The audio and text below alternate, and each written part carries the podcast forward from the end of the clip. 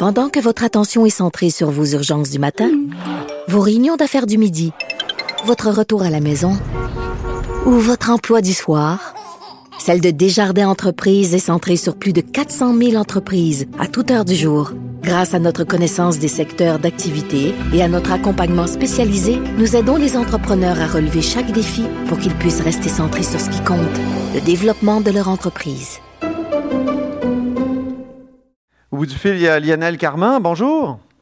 Bonjour, M. Robitaille, vous allez bien? Ben oui, euh, vous êtes ministre délégué euh, à la santé et aux services sociaux, député de Taillon. Vous êtes dans votre comté, d'ailleurs, actuellement. Vous aviez une grosse annonce ce matin euh, sur la maison, les maisons des aînés, c'est ça? Oui, avec un pavillon alternatif pour les personnes en situation de handicap. Une très belle annonce. Bien, mais c'est sûr qu'on va, on va en reparler. Mais d'abord, moi, je voulais vous parler aujourd'hui à cause de, votre tweet. Vous avez fait un tweet ce matin euh, ou hier, pour être plus précis. Euh, très intéressant, vous disiez, pour ceux qui se demandent pourquoi j'ai choisi de revenir au Québec plutôt que d'accepter un poste à Boston après ma formation. Puis là, vous dites, continuons de travailler pour améliorer la situation de tous les Québécois. Alors, qu'est-ce que ça... Ça faisait référence à quoi, ce tweet-là? Ben, quand je suis revenu au Québec après ma formation aux États-Unis, euh, j'étais au Children's Hospital de Boston, à l'Université Harvard. Beaucoup de gens m'ont demandé, mais pourquoi tu reviens? J'avais une offre pour demeurer là-bas comme, euh, professeur là-bas.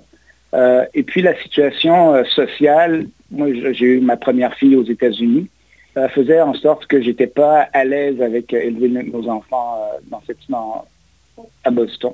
Ah oui. je ne sais pas si vous vous souvenez, mais au début des années 90, il y a eu toute une histoire qui est arrivée tout près des hôpitaux où je travaillais.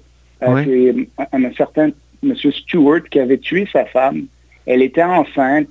Ils étaient sortis de l'hôpital, juste à côté de mon hôpital, le Brigham, and Woman, et euh, avait dit qu'il avait tourné sur, la rue Huntington, au bout de la rue euh, Longwood.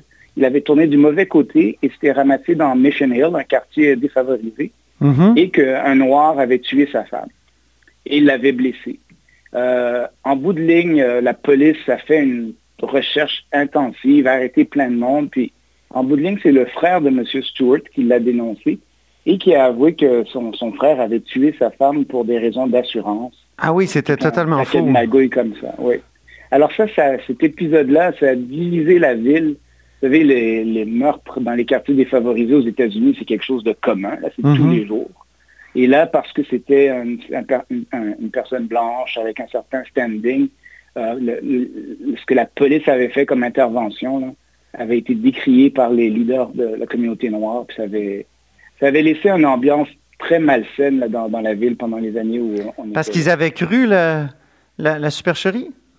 Ah, tout à fait, tout à fait. La police ah, les policiers avaient embarqué dans, l'histoire du, du, meurtrier. Les policiers, les élus, euh, tout le monde. Là. Il fallait ah. nettoyer la ville.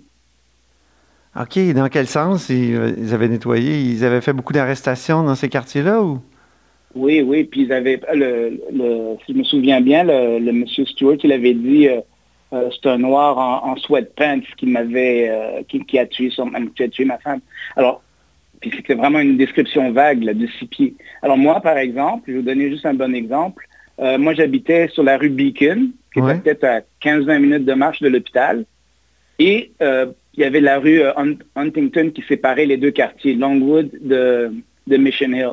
Alors, quand je voulais aller en ville après le travail, j'aurais pu aller sur Huntington, prendre le, prendre le, le bus, le train, vers le centre-ville. Mais les gens me disaient, non, fais pas ça, reviens sur tes pas, prends-le à Beacon pour aller au centre-ville.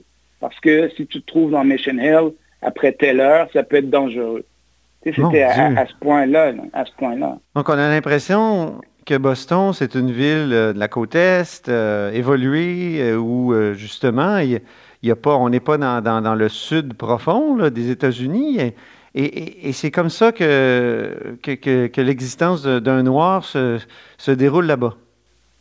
Ben, écoutez, c'était il y a quand même euh, plusieurs années, là, 25 ans, euh, même presque 30 ans. mais quand même, ce qu'on a vu hier, ça montre que les choses n'évoluent pas aux États-Unis. Ben, c'est ça.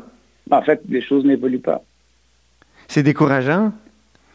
Oui, moi, je, quand, je veux dire, tout le monde a été... Euh, épouvanté par, par ce qu'on ce a vu à la télévision, ce meurtre d'un citoyen, c'est... C'est épouvantable. Tristesse inouïe. Et quand on voit des gens manifester à Montréal, un peu comme s'ils étaient aux États-Unis, d'affronter de, les, les, policiers d'ici, est-ce que c'est pas euh, déplacer ou plaquer sur la réalité québécoise une situation américaine? Non, je pense pas. Je pense que ce que les gens décriaient hier, c'est le racisme. Ça, du racisme, il faut se le dire, ça existe partout. Ouais. D'accord? Euh, je pense que qui est différent euh, au niveau du Québec par rapport aux États-Unis, ouais. c'est qu'aux États-Unis, il y a des gens qui, se, qui, qui acceptent le fait qu'ils sont racistes c'est une presque une doctrine pour eux. Ils sont décomplexés, comme on dit. C'est ça. Mais ici, euh, je pense que c'est ça qu'il faut qu'on discute ensemble. Euh, c'est qu'il y a des il y a des gens qui font on fait des actes des, actes racistes à l'occasion, mais je pense que personne n'est profondément raciste. Vous, voyez la nuance de ce que je veux dire? Mm-hmm. Euh, je pense qu'une action peut être en soi un, signe de racisme. Je pense que tout le monde ça peut arriver. Mais l'intention est moins là, c'est ça que vous voulez dire? Oui. Puis, puis je pense que tout le monde a peur d'être stigmatisé ici, tandis qu'aux États-Unis, il y en a qui, qui le sont quand on sont fiers. Oui, oui. Mais on n'a pas la même histoire aussi, c'est un peu ce que je voulais dire. Euh, euh, évidemment, il y a eu de l'esclavage, par exemple, euh, en Nouvelle-France, mais est-ce qu'on est, est un pays esclavagiste comme l'a été les États-Unis d'une certaine époque? Non, je ne crois pas que c'est le même niveau, encore une ça. fois. Mais tu sais, il, faut, il faut, faut, accepter ça pour pouvoir aller plus loin. Je pense que c'était un petit peu le message de la manifestation d'hier.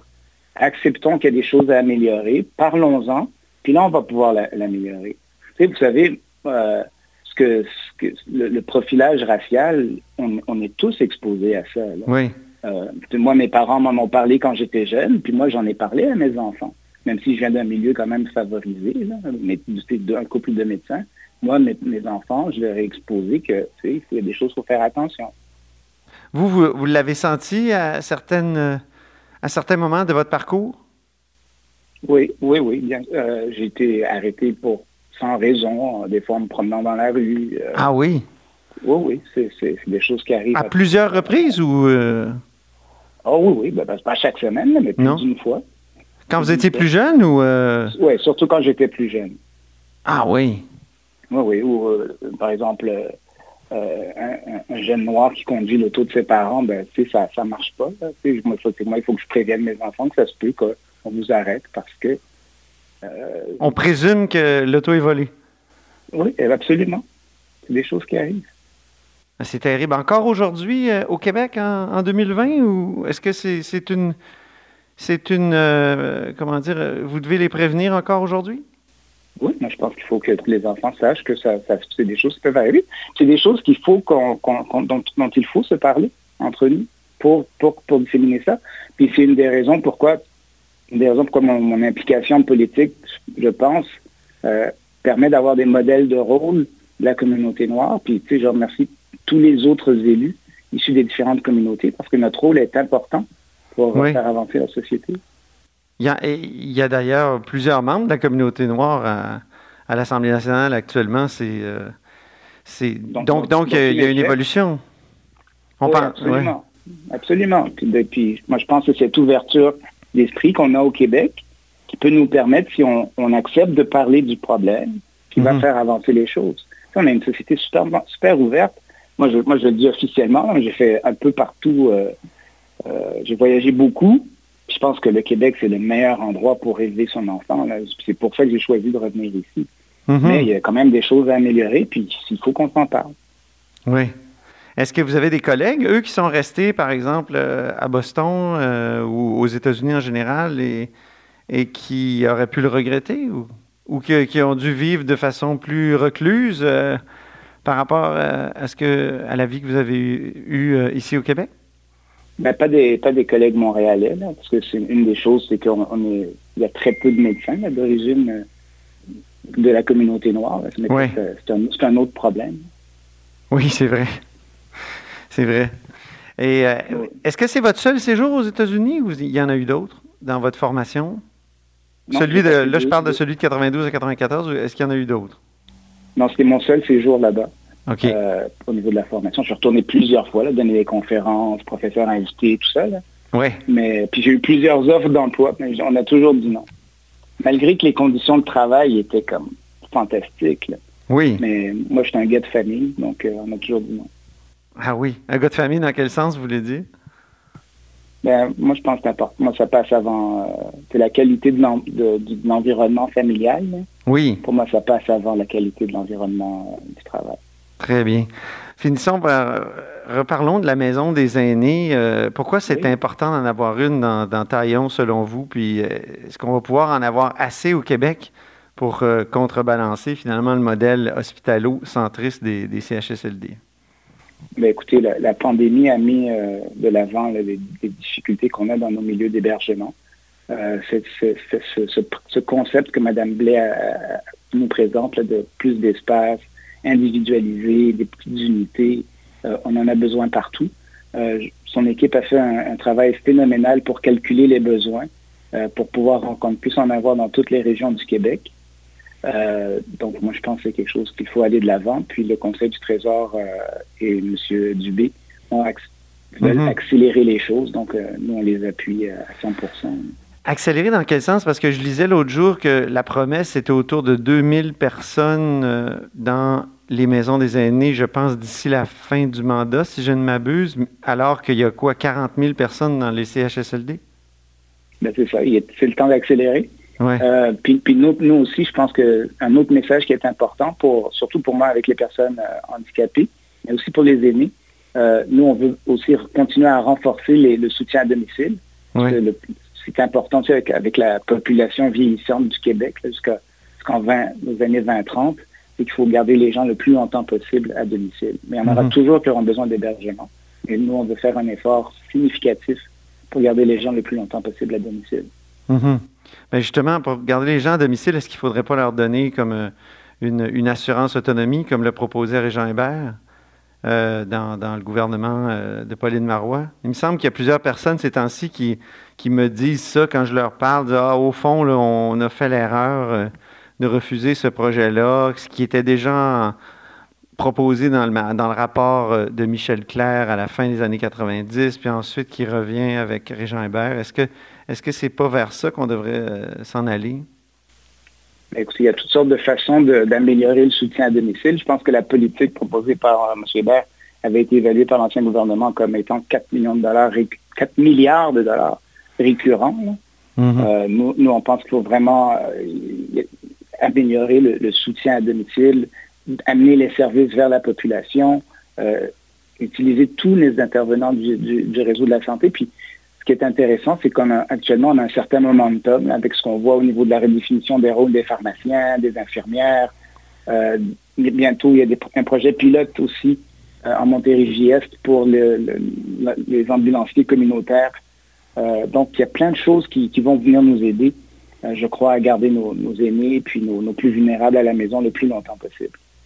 Très bien, mais merci beaucoup Lionel Carman pour le témoignage puis cette discussion sur les maisons des aînés. Ben, merci d'aborder la question. Euh, j'apprécie. Puis je pense que c'est important que euh, tous ceux qui ont des amis de différentes origines euh, en parlent cette semaine avec leurs amis. Très bien. Merci beaucoup. Alors, Merci à vous. Lionel Carman est ministre délégué à la santé et services sociaux, député de Taillon aussi de la Coalition Avenir Québec. Vous êtes à l'écoute de là-haut sur la colline.